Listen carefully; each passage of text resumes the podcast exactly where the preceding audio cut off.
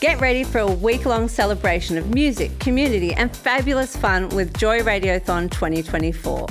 Joy has the largest collection of rainbow podcast content in the world, and you can help keep us out loud and proud by donating during Joy Radiothon 2024.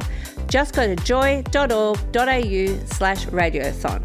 Mark it in your calendars because Joy Radiothon returns June 1st to 7th, and remember, we all flourish with joy.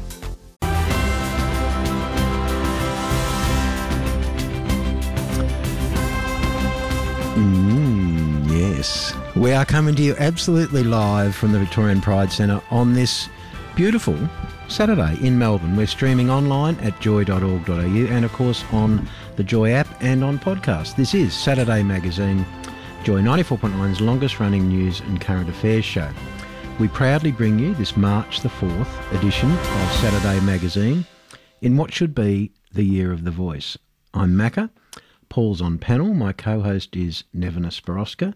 John and James are on program support in the front desk. James, our podcaster, will be waiting anxiously, and he's got a great new show. You should have a listen to it The Spoken Word. It's currently 18 degrees, heading for a top of 30. It's going to get a bit hot in the studio today, I suspect. Don't know Is that to do with the weather or? Look, it could be. it, it, it could be because, in the order of appearance, uh, Gabrielle De Vietri from the Greens is uh, here and anxiously waiting to grab the microphone. Then Rachel Payne uh, from Legalise Cannabis Victoria, MP in the Upper House. Then Dean Smith, the Shadow Minister for Charities, Liberal Senator from WA, uh, is going to talk to us about quite a few things, probably superannuation, robo debt, the voice. And I'm interested in, you know, the amount of work hours that federal MPs, but also state MPs work. It's a pretty tough gig. It's long hours, yes, yes. It's, it's, they put their hand up, but uh, interested in exploring that.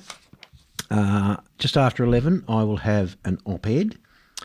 Then we've got Fiona Patten in the studio to talk, and she can, uh, on life after politics. And, oh, yes, get closer to the microphone, Macca. There we go. And then, for a complete change of pace, Professor Richard Herr from the University of Tasmania.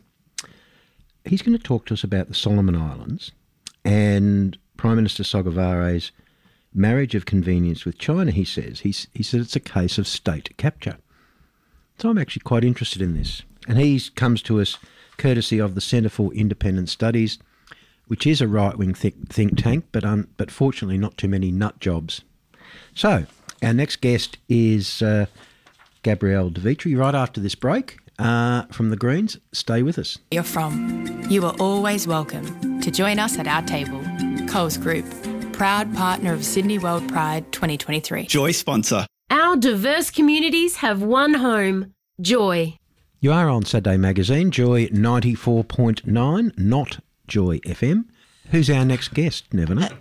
Our first guest this morning is the fabulous Gabrielle De Vietri, member for Richmond, who joins us live, loud, and proud. Welcome to you, Gabrielle.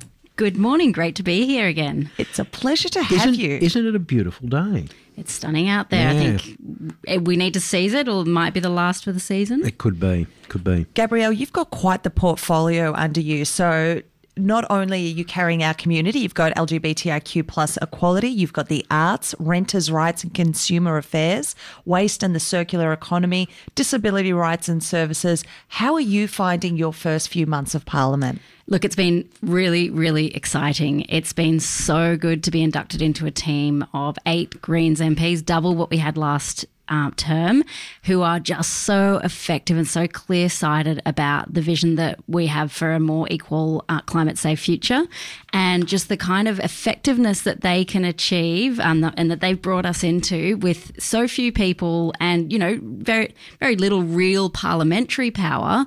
But we are putting the important things on the agenda and we're standing up, you know, for our communities and standing up against discrimination and bigotry in Parliament and outside of Parliament um, and really um, able to hold that space.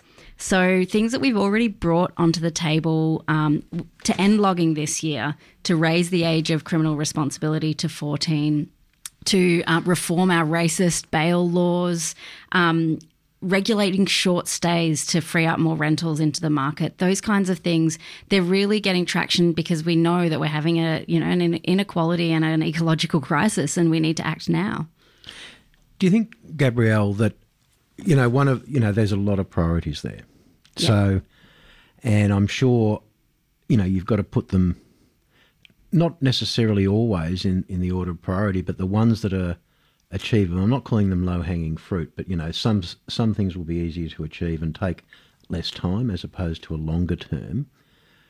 Which one of those do you think is going to be the most difficult and the longer take the longest? Is it going to be perhaps uh, reform, you know, some more regulation around short stays? Mm. Um, you know, because there's a lot of I'll call them vested interests. Anyone that owns a property has an interest if they're doing that how do you you know that's going to take a long time isn't it? And it's going to be pretty controversial yeah. yeah look you're asking me to crack open all our oh, yeah. secret strategies. Live yeah. on air please gabrielle. Right no one's listening. You know okay. it is. It's like what is what is urgent what is salient mm. what is um, gaining traction? You know you've got dominoes that are falling um, that are outside of our control things that we can control. With things like logging you've got the you know the environmental groups that are um, activating that are getting results in the court that are shutting down native forest logging here and there, that's putting pressure on the industry. Maryvale, Maryvale Pulp Mill has just announced that they're stopping their white paper manufacturing because of the supply issues.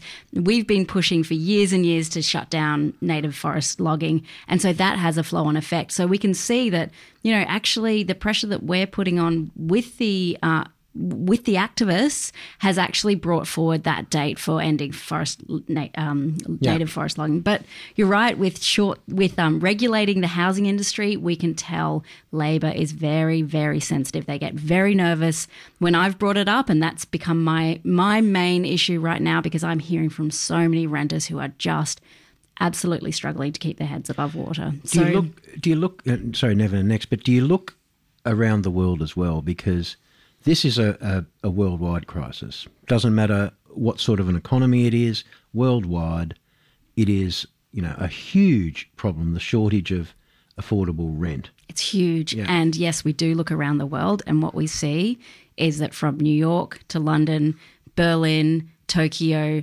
Dublin, wherever you look, they have regulated the short stay market. Right. They have said there is a cap on the number of days you can put your property on Airbnb because right now we have people who can't even find a home. Mm. Uh, so, like New York has banned it outright. You can't put an entire home on Airbnb. We want to uh, push for a 90 day cap on any home that's not a primary residence. So, that really incentivizes people who own those properties to actually think, I can't be bothered putting it on Airbnb just for 90 days. Mm. I'm actually going to release this onto the long term rental market and someone can have a home. Yeah. That is a very hot button issue, and one that we'd love to hear a little bit more about is your LGBTIQ plus equality priorities for the year. This is something that a new term of government would feel refreshed about coming back to Parliament. What will you be pushing on? We know your stance on anti discrimination, on equality, but what is the one policy piece or piece of legislation you would love to see pushed through this year? So we think that there's work to be done in the Equal Opportunity Act. Um, that's a really big priority. There's already a lot of good mechanisms in place to protect LGBTIQA plus people, but we want to make sure that that piece of legislation protects um, people from all faith-based schools and organisations from discriminating against LGBTIQA plus students um, and service users. So that's like in terms of legislation, one of the biggest things. But what I'm hearing from the um, community organisations, um, Thorne Harbour, um, Minus 18, places like that, is that actually there's a real gap there in terms of the funding for community led organisations. Mm. Um, and I'm going to be pushing for that gap to be filled so that we can make sure that we have that kind of um, social health advocacy all brought in together and really functioning well so that our um, our queer community can be supported. That's certainly something that's close to our hearts here. We want to see not only an investment in our communities, but in our community organisations. They keep us happy, they keep us healthy, but we are running out of time. So we'd just love to hear any further reflections that you have had recently mm. in Parliament yeah. or anything that's really struck you about what your constituents of Richmond are telling you. Yep. Um, in Parliament, what I'm what has also struck me is um, the conservative foothold that Liberals are having, and how important the work that we still have to do is to make sure that we quash out discrimination and bigotry in all its forms. We saw the rise of you know ultra conservative, transphobic uh, points of view in the first speech and the leaked emails of Moira Deeming. Um, I was thankfully not there. I was glad to be home with gastro. Um, so my colleague Aiv Puglielli stood up and and condemned what she had to say in Parliament. He was shot down by the Liberals, but they have a lot of questions to answer. This kind of transphobia and discrimination against sex workers that she displayed and that she was applauded for has no place in our parliament, has no place in our communities, has no place in politics. Um, and the Liberal Party has to explain why they knowingly gave a platform to someone with such harmful and hurtful views, and we'll continue to press it, press them on it, and make sure that that kind of um, uh, attitude towards our sex worker communities who are strong and resilient in the face of stigma and our trans uh, trans community that they continue to be supported um, and that and that they don't face discrimination from our decision makers.